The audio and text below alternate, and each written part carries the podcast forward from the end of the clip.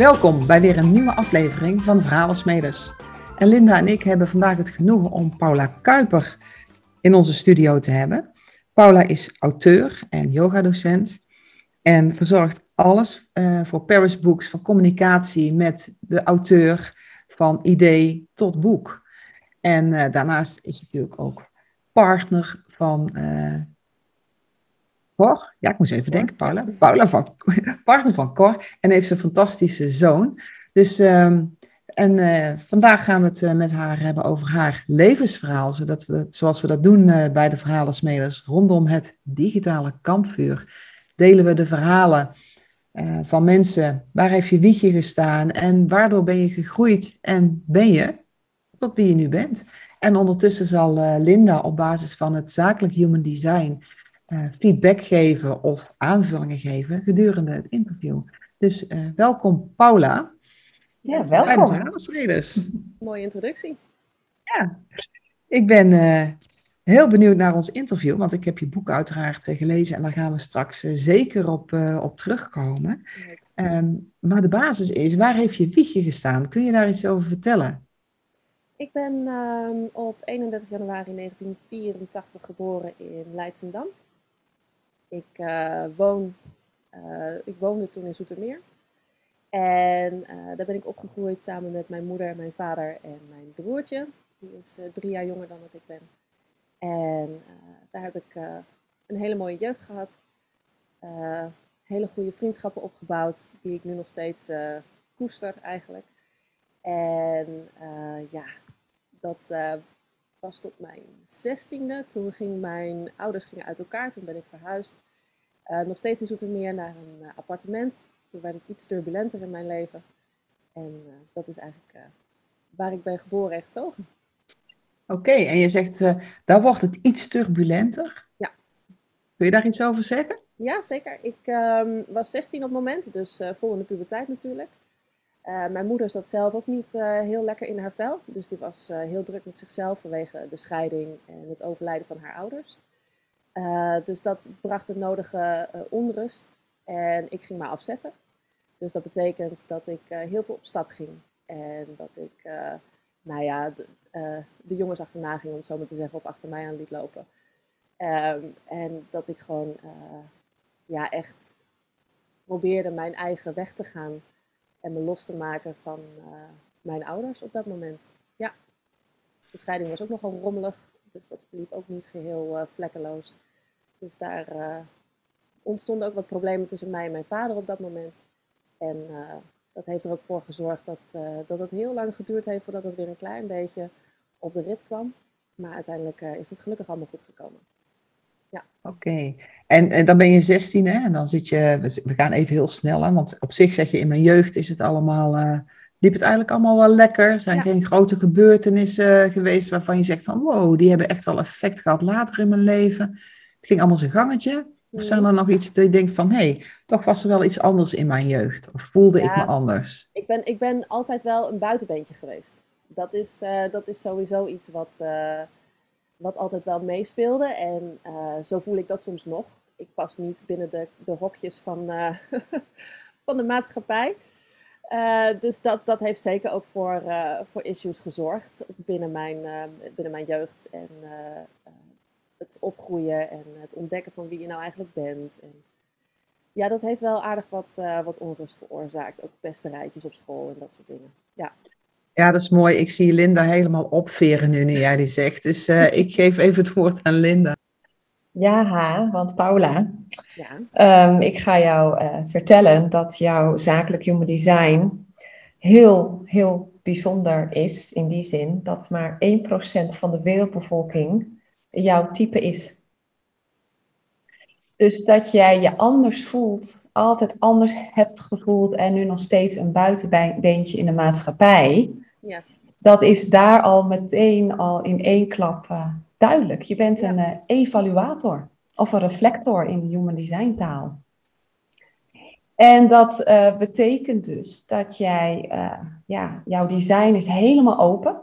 Ik zal hem ook met je gaan delen, want ik kan natuurlijk nu niet um, dat doen, maar um, ja, dat betekent dat jij ja, letterlijk, hè, dat er 99% van de wereldbevolking is anders dan wat jij bent. En dat is met name ook, hè, we, zijn, ja, we leven eigenlijk in een wereld van werkmieren, waarbij je een bepaald arbeidsethos hebt en dat je maar go, go, go, go, go. Maar bij jou werkt jouw energie compleet anders.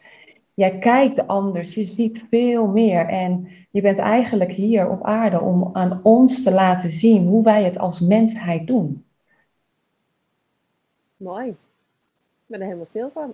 Ja, ja, dat snap ik. Want het is natuurlijk wel heel bijzonder om dat zo uh, te horen. Zeker als het dan ook zo bijzonder is qua design. Ja, ja ik, ik, ken, ik ken de human design en uh, ik heb me er nooit uh, zelf heel verder in verdiept. Ik ben er toen een keer in aanraking meegekomen door middel van Donna Kleipel. Ja. Ik heb workshops bij haar gedaan van de Merkaba. Op basis van Drumfellow. En um, daar was toen een keer een terugkomdag. En toen ben ik ook in contact gekomen met Human Design. En er was iemand die ging daar van alles uit vertellen. En er was een zaal vol met mensen. En al die mensen die werden in groepjes geplaatst. En uiteindelijk, al die mensen liepen netjes naar hun kant. En ik zat daar nog. Ik denk, waarom staat iedereen daar en mag ik hier nog zitten? Toen zei ze, nou, dan weet ik wel in welke hoek jij hoort. Eigenlijk is er voor jou geen hoek. Dus dat, uh, ja, dat, was, dat was heel grappig om te ervaren. En eigenlijk heb ik het daarna een beetje gelaten voor wat het was. Ja. Dus ik ben heel blij om op deze manier daar weer mee uh, in contact te komen. Ja. Ja, ja wat, want heb je, kun je, um, hè, nu het hierover hebben, kun je zien dat je, hoe je anders kijkt naar de wereld ten opzichte van anderen. Hoe, hoe merk je dat? Uh, wat ik vooral merk, is dat ik ehm, altijd heel veel moeite heb gehad om mijn plek te vinden. En ik liet mij heel veel meeleiden door wat andere mensen zeiden dat ik moest gaan doen. En wat andere mensen wel van mij zouden verwachten. En dat is, uh, dat is een heel gevecht geweest om daarvan uh, van los te komen. En nog steeds vind ik dat soms erg lastig.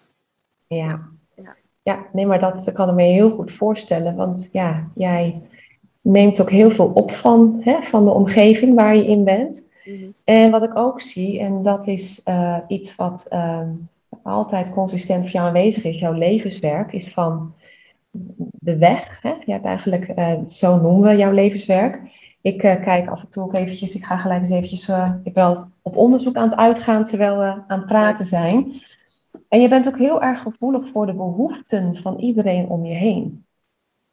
Dus ik weet niet of je dat, want dan kan ik me voorstellen dat je je ook daar heel erg op afstemt en je eigen behoeften daar uh, ja, in ondergeschikt, ondergeschikt kan, uh, hè, kan laten worden. Ja.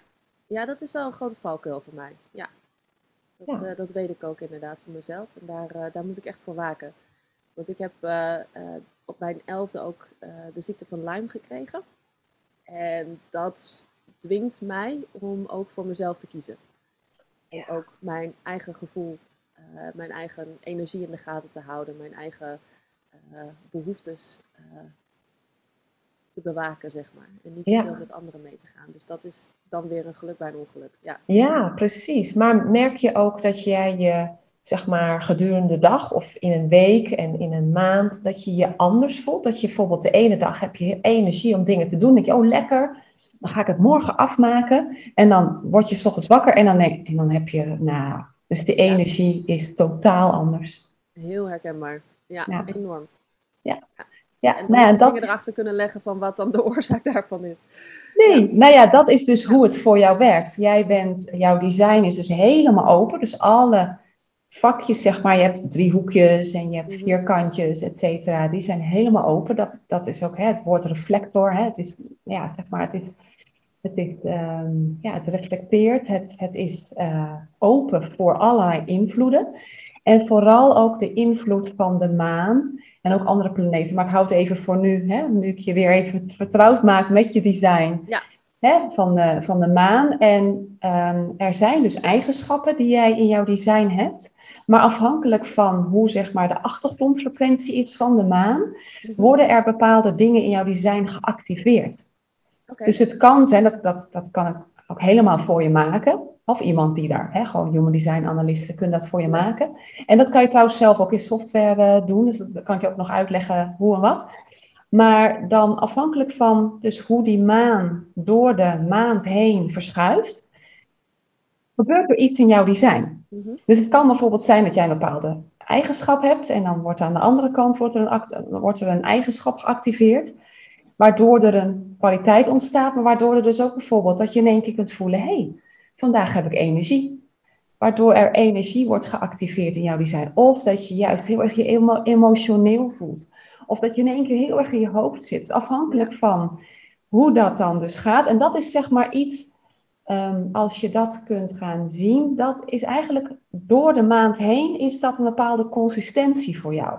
Dat je gewoon ook eigenlijk kunt zien van oké, oh ja, uh, dan uh, daarom voel ik me vandaag zus of daarom voel ik me zo vandaag zo. En als je bepaalde dingen zou willen plannen, kun je dat zelfs dus ook, dan weet je van oké, als de transit van de maan op dat moment zo is, dan heb ik wat meer energie. Is het misschien goed om daar iets in uh, te gaan plannen.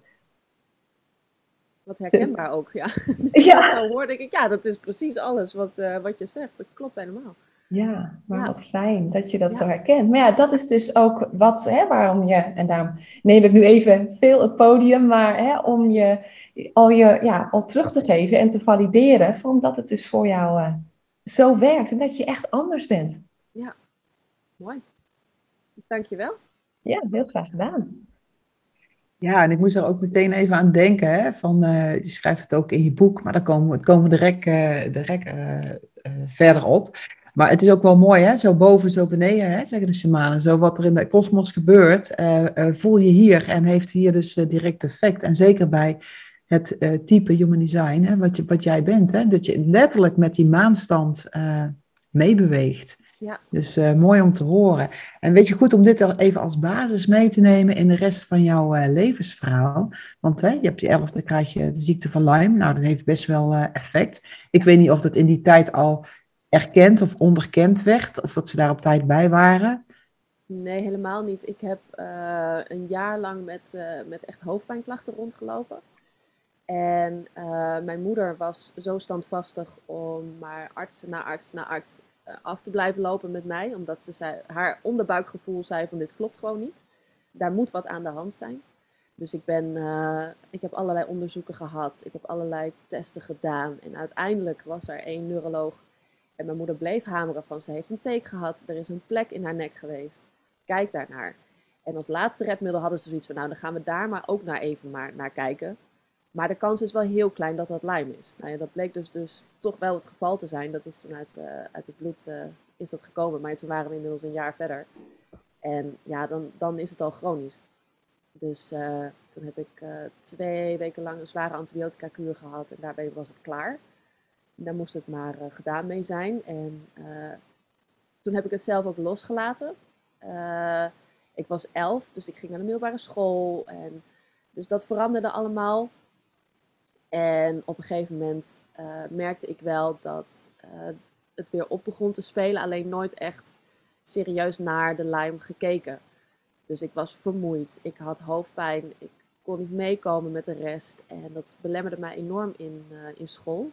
En toen is mijn moeder ook weer gaan zoeken van, joh, hoe zit het nou eigenlijk met die Lyme? En toen kwam ze erachter dat er toch eigenlijk wel een heleboel mensen ook chronisch Lyme-patiënt zijn. Dus die daar gewoon blijvend last van, uh, van kunnen houden. Toen ben ik naar de huisarts gegaan en die zei van, joh, je hebt antibiotica gehad, het is klaar. Dat bestaat niet, dat chronische Lyme. Nou, gelukkig zijn we nu een aantal jaren verder en weten we dat het wel degelijk uh, bestaat. Maar uh, het, heeft, het heeft me heel veel gekost. En het heeft ook heel lang geduurd voordat ik voor mezelf wilde erkennen dat het inderdaad een belangrijk onderdeel is van mijn leven. En dat ik me daar gewoon naar moet aanpassen. Ja. En dat is tot nu toe nog steeds uh, zo, Paula? Ik uh, heb het goed onder controle als ik maar inderdaad naar mijn lichaam luister. Oh, oké. Ja. ja, dus ik eet gezond, ik slaap voldoende, ik neem mijn rustmomenten. En nou ja, dat, dat werkt voor mij het beste. Ja. Oké, okay. dus dan heb je hè, de ziekte van Lyme gehad en, eh, en nog steeds, hè, zeg maar mm chronisch. Um, en je gaat naar de middelbare school. En daarna uh, sla je een beetje los, zeg je, zestiende. In ieder geval, ja. uh, sla je los is misschien een heel groot woord, maar ga je de wereld ontdekken. Ja. En ehm, wat, wat, hoe ziet er dat uit? Ga je studeren of ga je werken? Ik wist niet wat ik wilde. Ik was echt op zoek naar antwoorden voor mezelf. Dus toen ik klaar was met school, mijn ouders waren gescheiden en ik wist het niet. Ik wist niet welke kant ik op wilde. Ik wist niet wat ik wilde doen in de toekomst. Dus ik ben eerst ben ik een jaar gaan werken. Um, daarna ben ik, um, heb ik de opleiding gedaan tot dierenartsassistent. Dat vond ik heel erg leuk om te doen. Maar was ook fysiek heel zwaar voor mij. Dus dat, dat werk heb ik, nou denk ik, twee jaar gedaan. En toen was het ook klaar. En uh, dat, daarna ben ik, kijken, de opleiding tot veterinair natuurgeneeskundige heb ik uh, uh, opgepakt. En in die periode werd ik ook ziek weer vanwege de Lyme. En heb ik dat moeten afbreken en ben ik, heb ik dat in, in delen opgepakt. Dus ik heb de klassieke homeopathie, ik heb de bachbloesemtherapie, ik heb al dat soort facetten van die opleiding heb ik losgevolgd. Om toch die, die kennis te kunnen hebben, want dat vind ik natuurlijk wel heel interessant. En um, ja, dat is, dat is een beetje hoe die periode is verlopen. Maar het is heel turbulent geweest met heel veel vallen en opstaan. En ja, dat, dat was lastig. Maar uiteindelijk kom je toch waar je wezen moet. Precies. Linda, jij wil hierop inhaken. Ja, ja, want ik zie ook in je design dat, je, um, dat jouw leven ook in um, bepaalde cycli verloopt. Dat is bij jou wat meer onbewust. Um, waardoor je tot ongeveer je dertigste levensjaar leert door vallen en opstaan. Daarna je wat meer gaat terugtrekken om te reflecteren op wat je allemaal hebt ervaren, wat het allemaal je heeft gebracht, het leven. En vanaf je vijftigste ga je bloeien. Ga je eigenlijk, en het is niet dat dat nu al niet kan hoor, maar dat is eigenlijk dat je dan, um, ja, je, ja, eigenlijk al je opgedane wijsheid en ervaring gaat delen met de wereld. Maar los daarvan ben je al een een type wat al ontzettend wijs is, al heel veel dingen ziet, anders naar dingen kijkt, naar het leven, veel meer vanuit een objectieve um, ja, blik, maar ook reflecterend. Op het moment dat jij in, een bepaalde omgeving bent, dan voel jij precies aan, eigenlijk verzamel je allerlei gegevens uit die omgeving. En op een gegeven moment komt er, dat duurt even, het kan wel een maand of een paar maanden duren, heb je een bepaalde analyse van uh, hoe je die omgeving ervaart en wat daar binnen gebeurt. Ja, klopt. Dus, dat, uh, dus dat is hoe het werkt. En ik, moest heel erg, uh, ik vond het heel erg mooi om te horen dat je vertelde hè, wat, je, wat je bent gaan doen en waar je naartoe werd getrokken. En dan ga ik toch nog een stukje uit je levenswerk. Dan ga ik het even in het Engels voorlezen. Um, hè, dus jouw levenswerk is van de weg, the way. En jij bent dus iemand, hè, pressured by sensitivity to human or animal uh, rights, who are motivated uh, by social and spiritual forces to provide for the basic needs of others. Mooi, ja, klopt. En waar hebben we het over? Gezondheid. Ja, ja. ja. dus dit is. Ja? Ja, absoluut fijn om te horen. Maar dit is ook precies jouw, zeg maar, de rode draad die door jouw leven, door jouw leven loopt. Mm dus, ehm, en, en ja, en je bent, uh, hè, sowieso heb je dan hè, uh, gekregen, maar daarnaast heb je ook minder energie hè, als, als, als type. Hè, dus ik denk dat het, dat, hè, het aanpassen van je leven aan hè, voldoende voeding, maar ook op jezelf zijn, uit de energie van anderen. Want dat is ook namelijk, los van de maan en de planeten, is dat ook een, een, een, een, eh, een invloed. Merk je dat je je ook bij verschillende mensen en anders voelt? Bij sommige mensen ook helemaal niet fijn, bij sommige mensen dat je daar heel graag bent. Hoe ervaar je dat? Ja, dat, dat, is, dat is soms een verschil van dag en nacht. Ik uh, geef nu uh, yogalessen. En daar kom ik natuurlijk in aanraking met een heleboel verschillende mensen. En ik merk ook dat uh, dat van invloed is op hoe ik bijvoorbeeld de lessen geef. Of hoe, ik, uh, hoe de energie is van de groep op dat moment. En uh, dat is zeker heel herkenbaar. Ja. Dat is zo, ik vind dat zo gaaf om te horen, want ik zie jou ook, nee, maar jouw plek is in het midden van een groep. En in die groep komt inderdaad die, alles wat, wat er aan energie is, dat is wat jij oppakt, dat is wat jij ervaart, dat is wat jij voelt. En daarin kun je eigenlijk dan op dat moment heel intuïtief, weet jij precies wat die mensen nodig hebben. Ja, ja dat, dat, dat gaat inderdaad zonder erbij na te denken. Dus dat, ja, dat is mooi om, uh, om dat op die manier terug te horen. Ja. ik krijg echt kippenvel, want dat is zo. Nee, maar dat is echt. Dat is, nou ja, de mensen die van jou yoga krijgen, die hebben echt, uh, die hebben echt een cadeau. Ja, Omdat je, nee, maar, en er zijn natuurlijk heel veel andere, ook goede mensen die dat kunnen doen, maar, maar gewoon met jou, dat, dat is jouw natuurlijke gave. Om precies te ervaren wat er, wat er op dat moment nodig is aan oefeningen, et cetera. En um, wat ook heel belangrijk, want ik heb namelijk iemand, uh, ik werk graag met metaforen. Iemand had een hele mooie metafoor over een uh, evaluator, hè, of een reflector zoals jij bent. Mhm. En die vergelijkt jouw type met een heldere diamant. Dus eigenlijk alles wat uiteindelijk gedefinieerd raakt in jou, hè, dus de gedefinieerde eigenschappen, doordat er je beïnvloed wordt, hè, eigenlijk word je continu beïnvloed wel, hè, door of de maan of door mensen om je heen. Maar die zijn als de facetten, hè, die geven structuur, dus die, die hebben al die mooie facetten. En de open gebieden hè, in jouw design, hè, dus hè, alles wat, wat open is, dat reflecteert het licht van anderen. Hmm. En de beweging van de, van de planeten en de maan in het bijzonder. Dus jij weerspiegelt ja, ook iets waar we allemaal als mensheid ehm, heel erg ook door worden beïnvloed, maar waar we misschien wat minder uh, dichtbij staan. Hè. We, we, vinden het al snel een beetje spiritueel en zweverig worden, maar ondertussen hebben, zijn we hartstikke spiritueel, want we reageren gewoon continu op energieën van anderen en ook van de achtergrondfrequentie, et cetera. Maar het, jouw unieke design geeft dus weer hoe jij jouw reflecterende licht schijnt. Mooi. En het is ook heel fijn, heel belangrijk voor jou als jij ook werkt. Hè, dus ook zeg maar zelf wel um, kieskeurig bent in met wie je je omringt. Want met, des te meer mensen zeg maar authentiek zijn, des te meer ze hun eigen licht ook schijnen, des te helder, meer helder jij het kunt reflecteren. En dat zal jou ook helpen om, om je plek verder nog in te nemen in deze, in deze wereld. Dus ja, je bent de diamant. Prachtig. Ja. ja. Dank je. Ja, Paula, de diamant. Nou, dus uh, zonder uh, wrijving geen glans, hè, zeggen we dan. Want dan moet je flink uh, poetsen. Ja. Want we, zijn, we zijn in jouw leven terechtgekomen um, dat je een aantal banen hebt gehad. En ehm, en Linda gaf net al aan een stuk spiritualiteit, want dat is ook iets wat in jouw leven is, uh, is gekomen. Kun je daar iets over vertellen? Ja, ik was um, eigenlijk altijd als kind zijnde heel erg uh, nieuwsgierig naar alles. Ik wilde van alles lezen, ik wilde van alles weten.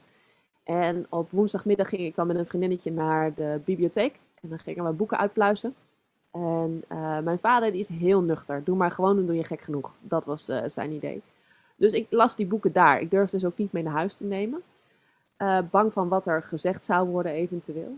Dus maar ondertussen las ik heel veel en kwam ik eigenlijk steeds meer tot de ontdekking dat, uh, dat ik dat eigenlijk allemaal wel heel interessant vond. En de oefeningen me eigenlijk ook wel heel makkelijk afgingen die daar in die boeken stonden. Dan kopieerde ik dat stiekem of dan schreef ik het over in een schriftje of weet je, dat soort dingetjes. En uiteindelijk ben ik, toen mijn ouders gingen scheiden, ben ik een keer met mijn moeder meegeweest naar een spirituele beurs. En daar is voor mij echt een wereld open gegaan. Uh, ik heb toen een uh, aurafoto laten maken. En ik was uh, zo enthousiast door wat ik zag en uh, dat ik daar mezelf in ben gaan verdiepen. Een jaar later ben ik teruggekomen, heb ik opnieuw een aurafoto laten maken. En toen had ik na afloop de stoute schoenen aangetrokken en uh, heb ik uh, die man van de fotografie heb ik opgebeld en gezegd van joh, kan ik niet met jullie meelopen, want ik wil hier meer over weten. Nou, dat was goed. Dus ik uh, heb jaren naast hem aan een tafel gezeten en alles geleerd wat er te leren kon over de energie van mensen en hoe je zo'n foto kan uitleggen en waarom iets is zoals het is uiteindelijk ben ik ook uh, zelf foto's gaan maken en uh, ben ik uiteindelijk ook gaan uitleggen. Uh, vond ik ook allemaal machtig interessant en ik merkte ook dat daar veel meer gevoel en intuïtie bij kwam kijken en dan echt kennis. En dat, die combinatie was heel leuk, want je laat mensen iets zien en je vertelt er iets over en tegelijkertijd krijgen ze het ook handtast of als bewijs mee naar huis, zeg maar. Dus echt die, die foto die je meekrijgt. En dat, dat was voor veel mensen heel erg, heel erg herkenbaar. En uh, in die periode, dat was natuurlijk ook in de tijd dat mijn ouders gescheiden waren en ik echt op zoek was naar mijzelf, um, heb ik ook tegen de kosmos geroepen van jongens, dit is wat ik wil. En ik wil alles en ik wil het nu en ik wil het allemaal. En ja, dat, was, dat was een hele grote valkuil, want toen zijn bij mij letterlijk de sluizen opengezet en kreeg ik alle indrukken van alles en iedereen kreeg ik over me heen gestort. En uh, toen dacht ik, ja, daar mag wel een tandje minder. dus dat, uh, dat is gelukkig ook, uh, ook wel weer goed gekomen. Maar um, ja, het is, het is gewoon een hele ontdekkingsreis geweest. En dat is wel het begin ook van mijn, van mijn spirituele reis. En um, ja, ook uiteindelijk het begin waar, waar mijn boek natuurlijk heen ging. Ja, precies. En, ja. Ja, want ik was even benieuwd, hè? kende je Cor al in die tijd? Nee, die kende ik toen nog niet. Nee, dat is echt later uh, is dat pas gekomen. Oké. Ja. En um, jouw spirituele reis is dus begonnen hè, bij de aura lezen. Ja. En, uh, en daarmee verder gaan. Je bent toen ook yoga gaan, uh, gaan beoefenen, maar in ieder geval, je bent ook yoga-docent geworden. Ja. Had dat daar ook mee te maken? Had het raakvlakken? Ja, ik merkte eigenlijk, ik ben um, op mijn veertiende, geloof ik, toen met mijn moeder begonnen met yoga. En uh, omdat ik uh, een, een scoliose heb in mijn rug, dus een, een vergroeiing. En ik uh, van de arts te horen heb gekregen van, joh, het is dat je zo lenig bent. Ik heb jaren ballet gedanst. Het is dat je zo lenig bent, anders hadden we je rug recht moeten gaan zetten. Maar dat wil niet zeggen dat het in de toekomst niet alsnog moet gebeuren. Dus dat is altijd in mijn achterhoofd blijven zitten, dat zinnetje. Uh, dat is ook de reden waarom ik toen de tijd met uh, yoga ben begonnen. Ik had het ballet had ik gelaten voor wat het was. En ik wilde wel flexibel blijven, ik wilde lenig blijven vanwege mijn rug. Um, maar gaandeweg merkte ik dat ik daar ook heel veel rust uit haalde. En dat het mij echt hielp om weer gecentreerd en bij mezelf te komen. En uh, nou, het is wat Linda net ook aangaf, dat je heel erg beïnvloed wordt en gevoelig bent voor de stemmingen en mensen om je heen. En dit was een manier voor mij om uh, ja, mijn energie weer bij mezelf te krijgen en me niet te druk te maken om uh, wat iemand anders naast mij uh, aan het doen was. dus dat is mijn weg van de yoga geworden. En uiteindelijk is het is altijd wel mijn grote droom geweest om yoga-docent te worden. Maar ik dacht, gezien de prijzen die er hangen aan een goede yogaopleiding, dat ik dacht van nou, dat wordt er nooit. Um, ja, totdat het gewoon een keer wel lukte. Dat is uh, de, de reis naar Egypte geworden en uh, daar ligt de oorsprong van mijn, van mijn yoga. En hier in ja. Nederland heb ik dat verder ontwikkeld. Ja. ja, mooi. Want ik wil ook nog even terug, hè, want je hebt ook in je, in je leven een periode gehad dat, um, dat je ergens werkte. En volgens mij was dat net na de zwangerschap van, van je zoon dat je terugkwam en dat de wereld ook even op zijn kop stond. Dat was, jij dat ik ontslagen werd op dat moment. Ja, ja, ja, ja. Ja, ja klopt. Ja, dat, dat was heel heftig. Ja, ik zat uh, in een burn-out op dat moment. En uh, ik had al die tijd te horen gekregen van, joh, neem je tijd en doe rustig aan. En ik werkte op dat moment als uh, secretaresse op een accountantskantoor. Um, en ze zeiden, joh, nee, maar dat komt wel goed. En doe rustig aan, we willen dat je gewoon goed herstelt. Dus ik heb mijn tijd daarvoor genomen. En op een gegeven moment was het, uh, was het zover dat ik voor uh, het verlenging van mijn contract daarheen moest. Dus ik ging met vol vertrouwen ging ik die kant op. En um, om, in de verwachting dat ik gewoon een verlenging van mijn contract zou krijgen. Wat uiteindelijk totaal anders is gelopen. En dat ze tegen mij zeiden van joh, het is klaar. Je mag je koffers pakken en je mag vertrekken. Nou, en dat was echt wel een, een enorme, een enorm mes in mijn rug op dat moment natuurlijk. En ik was, uh, ik was ontzettend ontdaan door, uh, door dat hele gebeuren. En ook dat mijn gevoel mij daarin zo in de steek had gelaten. Nu zat ik natuurlijk in die, uh, in die burn-out. Maar um, ja, dat, dat alles bij elkaar maakte wel dat ik echt eventjes onderboven, bovenonder, weet je, echt de weg even helemaal, helemaal kwijt was. Dus ja, dat, dat, dat was wel echt een, een keerpunt dat ik dacht van ja, maar dit gaan we niet nog een keer op deze manier doen. Ja. Nu ga ik en rond, en rond welke leeftijd was het ongeveer, uh, Paula? Weet je dat? Oeh, hoe oud was ik? 23, denk ik, zo ongeveer. Noah was nog jong, dus ja, zoiets. Ja. ja. En um, ja, op een gegeven moment dan, uh, dan zit je thuis. Ja. En toen, wat, wat gebeurde er toen?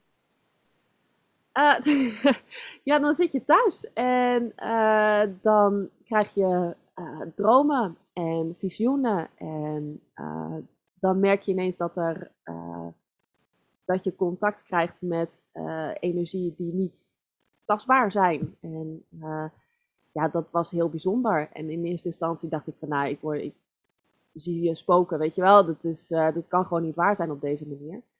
Maar uh, langzamerhand waren er steeds meer aanwijzingen die mij uh, de richting van Egypte opduwden. En ook de dromen gingen daarover. En uiteindelijk heb ik... ja, het, blijft, altijd heel bijzonder om dat op, dat op deze manier onder woorden te brengen. Maar ik heb contact gekregen met een, een gids, zoals ik dat noem. En hij heeft ook mij heel erg geholpen in mijn weg naar Egypte en de hele reis en alles eromheen. En um, ja, dat, dat was heel bijzonder om te ervaren. Dat is het nog steeds. Ja, ja.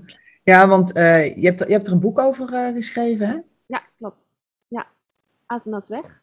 Ja. En dat gaat inderdaad over mijn, mijn ontdekkingstocht door, door Egypte. Ja. Ja, en dat klinkt nou even helemaal, oh ja, een ontdekkingstocht onder, uh, door Egypte. Uh, maar de basis, hè, je zegt van, eh, ik kreeg wat, wat dromen en ik kan me voorstellen, je denkt van, oh ja, ik heb een burn-out gehad, sla ik nou helemaal op hol of zo? en, wat, en wat gebeurt er? En, ehm, hoe heb je dat gedeeld met Cor, met je man? Ja, nee, ik, ik kwam natuurlijk van een vader die heel erg was van doe maar gewoon, dan doe je gek genoeg. En nou weet ik dat Cor mijn vader niet is, maar dat zijn wel dingen die altijd in je achterhoofd blijven spelen. Dus ik heb dat heel schoorvoetend uiteindelijk meegedeeld, omdat alle richtingen op mijn weg wezen naar Egypte. En ja, dan moet je er op een gegeven moment wel, wel wat mee alle dromen, alle situaties. Nee, bijvoorbeeld het overlijden van mijn schoonvader, dat er ineens. In die tijd was het, was het crisis dat er ineens een erfenis vrijkwam. Weet je wel, zijn huis werd verkocht. In een periode dat je dacht van nou, dat kan wel een jaar gaan duren.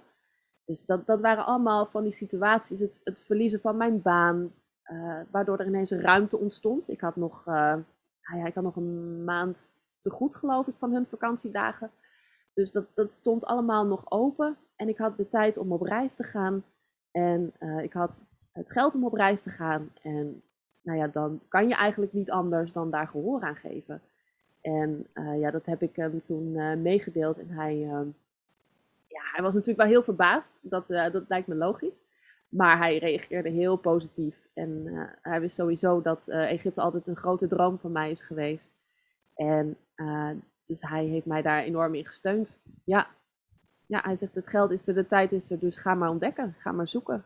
Ja, wat geweldig, zo'n support. Hè? Want ik kan me voorstellen hè, dat je, je komt thuis te zitten uh, en dan ineens ga je vertellen, oh ja, ik, uh, ik voel echt dat ik uh, die kant op moet. En dan pak je je koffers en het klinkt allemaal heel romantisch, maar dan sta je wel ineens alleen op, op Schiphol met je koffer. ah, vreselijk, ja. Richting Egypte.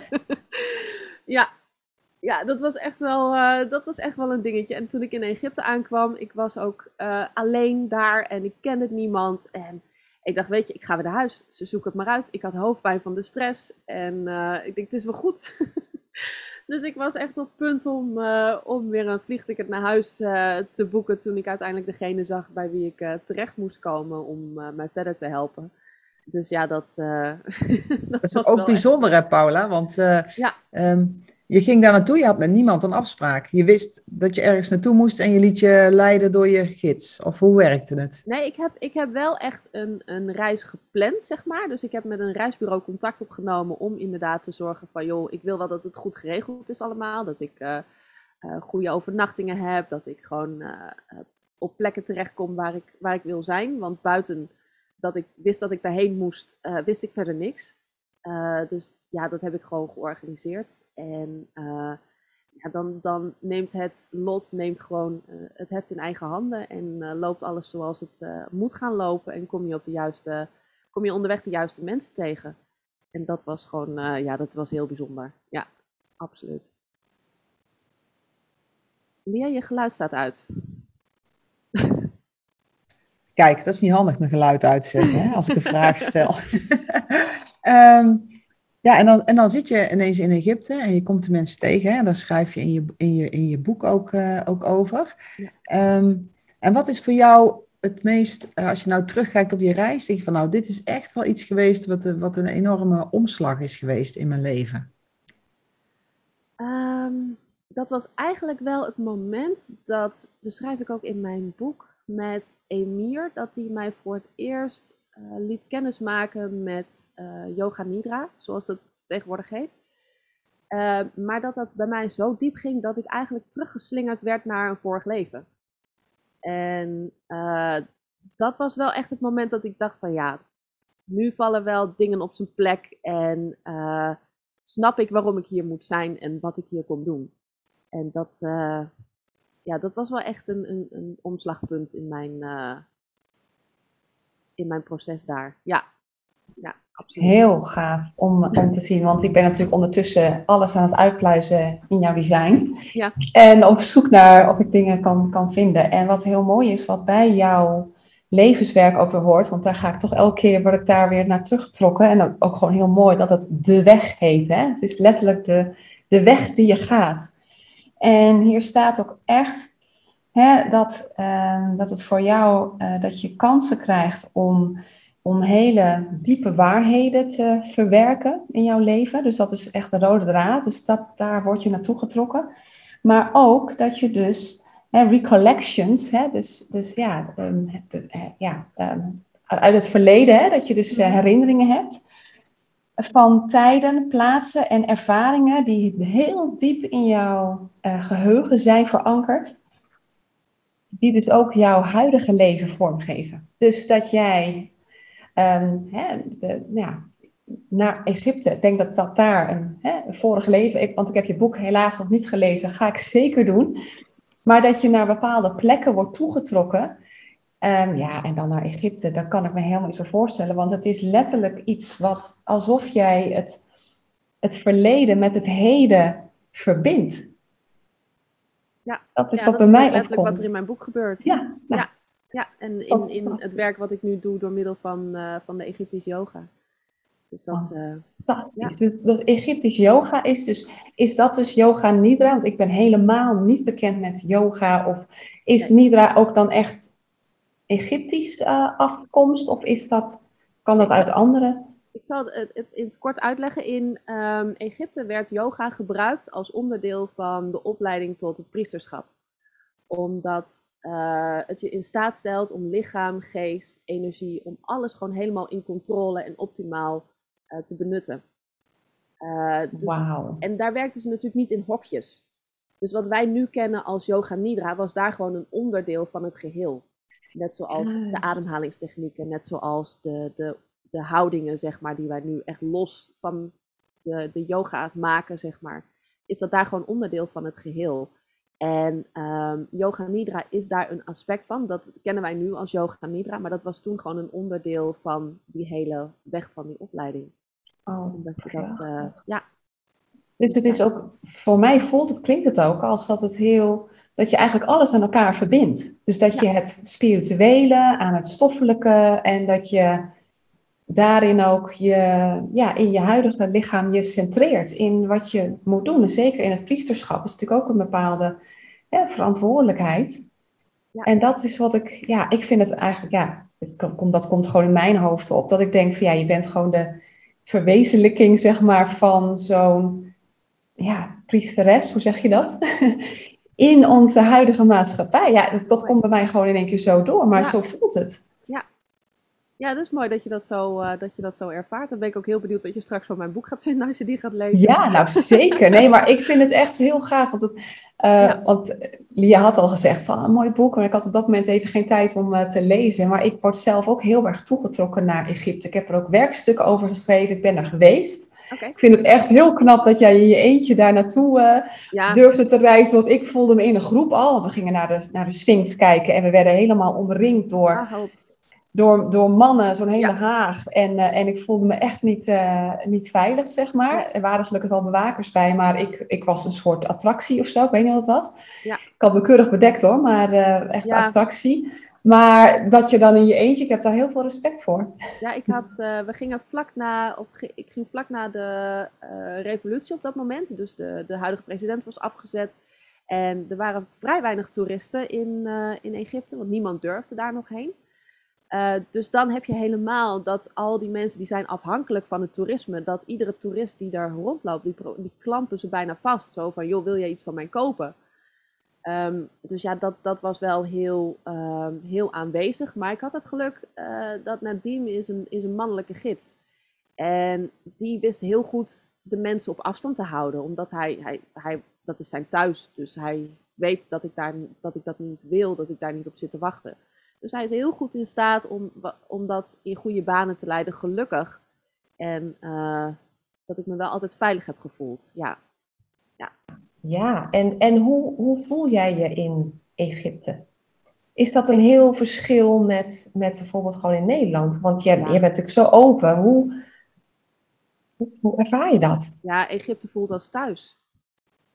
Ja, ja. Dat, dat, dat is echt zo. En uh, er zijn weinig plekken die als thuis voelen. Ik heb hier uh, in de buurt een, een bos waar ik graag heen ga op de dagen dat ik uh, niet hoef te werken bijvoorbeeld. Om ook echt even alleen tot mezelf te komen. Dat voelt als thuis. Maar Egypte zeker. Ja, dat is echt wel de plek voor mij. Als ik daar nog een keer heen kan, dan heel graag. Ja. klinkt mooi. Misschien kun je reizen gaan organiseren straks naar aanleiding van je boek, hè? Want, nou ja, dat, dat is wel een van de dingen die, die ik graag zou willen. Want er komt een heel opleidingstraject komt er, aan de hand van, van dit boek. het ontbreekt me op dit moment een beetje aan tijd en ruimte, maar dat is zeker iets wat, wat in het vat zit. En aan de hand daarvan ook reizen naar, naar Egypte. Dat zou fantastisch zijn. Ja. ja, geweldig. Want je hebt daar, en misschien kun je daar al iets van laten ontsnappen, hè? richting luisteraars, van wat er in je boek staat, zonder een spoiler alert te doen. Want jij bent daar, je hebt daar drie ehm, boodschappen doorgekregen die je in je boek beschrijft. Kun je daar iets over vertellen? Ik heb daar de drie geheimen van um, de inwijdingsweg ontvangen. En uh, we kennen natuurlijk allemaal, uh, of tenminste de meesten kennen wel de, de, de weg van, het van het priesterschap. En er gaat heel veel gaat er gepaard met kennis over kruiden, over energie, over nou ja, wat je ook maar kan verzinnen. maar ik heb echt de handvaten gekregen om dat te implementeren in je systeem. En om, dat, ja, om, je, om je te ondersteunen in het loslaten van blokkades en het terugkomen bij, ik noem het je goddelijke kern. Dus de goddelijke vonk in jezelf. En dat vuur weer op te laten uh, laaien als het ware. En op die manier ook dichter bij jezelf te blijven um, en minder last te hebben ook van de stormen om je heen. En dat is uiteindelijk uh, hoe je, denk ik, naar mijn idee, de inwijdingsweg kan vertalen naar uh, het hedendaagse leven. Dus we zijn natuurlijk nu niet op zoek naar boeddha's die spiritueel gaan zitten wezen op een bankje uh, ergens in het bos of weet ik veel waar. Dat, dat is niet wat we nu nodig hebben. We hebben mensen nodig die in hun kracht blijven staan, die authentiek zijn, die hun energie en hun kennis en hun wijsheid kunnen gebruiken om anderen te ondersteunen en zonder al te snel onderuit gehaald te worden. En dat is wat, uh, wat ik hoop te bereiken bij mensen. Ja, mooi. Dus je hebt de oude Egyptische wijsheid heb je eigenlijk meegenomen naar uh, eh, 2021, ja, waar we er allemaal gebruik van, uh, van kunnen maken. En je hebt daarbij ook een mooi kaartdek gemaakt. Ja, ja, ja en dat kaartdek is onderdeel van de inwijdingsweg. En die bestaat uit drie paden. Eh, de weg van Isis, Osiris en Horus. En dat, die kaarten kun je gebruiken als dagkaart. Dus je kunt een kaart trekken op het moment dat het voor jou goed voelt. Je kan een berekening maken, net zoals wat je met de Human Design doet, aan de hand van je geboortedatum. Van wat is de kaart die bij jouw levensenergie past en welke weg kom je dan weer, weer tegen voor jezelf. En op die manier is het ook weer een handvat om jezelf wat beter te begrijpen en de situatie waar je op dat moment in zit. Ja. Ja, en wat ik fantastisch, wat ik fantastisch vind en wat bij mij gewoon opkomt in één keer is dat ik het gevoel heb dat jij ons de weg wijst vanuit jouw levenswerk naar het nieuwe tijdperk. Mooi. Want we gaan, hè, we zitten in een verschuiving van tijdperken. We gaan naar het tijdperk van individualiteit. En als ik hoor wat voor boodschap je hebt doorgekregen en, um, en wat jij nu vertelt, en ook, ik krijg er echt helemaal kippenvel van, um, voel ik zo sterk dat, uh, en zeker vanuit jouw type, hè, vanuit het zijn, dat jij vanuit ja, gewoon jouw blik, jouw zijn, hoef je niks voor te doen. Dat jij naar de wereld kunt kijken en precies ziet wat wij nodig hebben om vanuit onze authenticiteit de stappen te zetten om ja, de, de wereld ehm, in zijn veranderende ja, modus, zeg maar, te begrijpen en daardoor heen te komen. Mooi. En dat je ons terug gaat brengen naar onze kern. En dat is, ja, ik vind dat uh, fantastisch om, uh, om zo uh, te horen van jou. Ja, bij mij komt er dan gelijk alles, van alles naar boven. Heel goed. Ja, dat, dat is wel mijn, mijn, mijn missie, denk ik, en mijn, mijn doel hier zo. Omdat mensen veel te veel afgeleid zijn en bezig zijn met dingen die eigenlijk gewoon, ja, niet de kern van jouw wezen meer voeden. En dat is wat er zo belangrijk is, vind ik. Ja. Wat mooi om te horen, Paula. En uh, we zouden denk ik nog uren verder kunnen praten, maar uh, de tijd voor de podcast zit er uh, bijna op. Dus ik weet niet, heb jij nog, Linda, heb jij nog een dringende uitsmijter of een vraag aan Paula? Nou ja, eigenlijk wat ik nog met je zou willen delen, Paula, is een, zijn wat wijze woorden van een, een evaluator die ik ken uit Amerika. Dus ik ga even wat, uh, ik kijk even naar een ander scherm en ik ga even wat, wat voorlezen. Want wat ik je mee wil meegeven is dat, dat je jezelf altijd mag ervaren als het hart van de gemeenschap. Of je daar nu in zit of niet. Maar zie jezelf in die kern, hè, als die diamant. En dat, uh, dat het heel erg belangrijk voor, je, voor jou is om jezelf te leren kennen.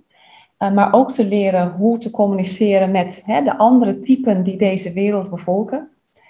En dat je, want het is hè, fundamenteel voor jou om jezelf prettig te voelen in deze wereld. En, um, en wat nog meer belangrijk is, laat de noodzaak los om te proberen erbij te horen. En andere mensen jouw diepgang te laten inzien.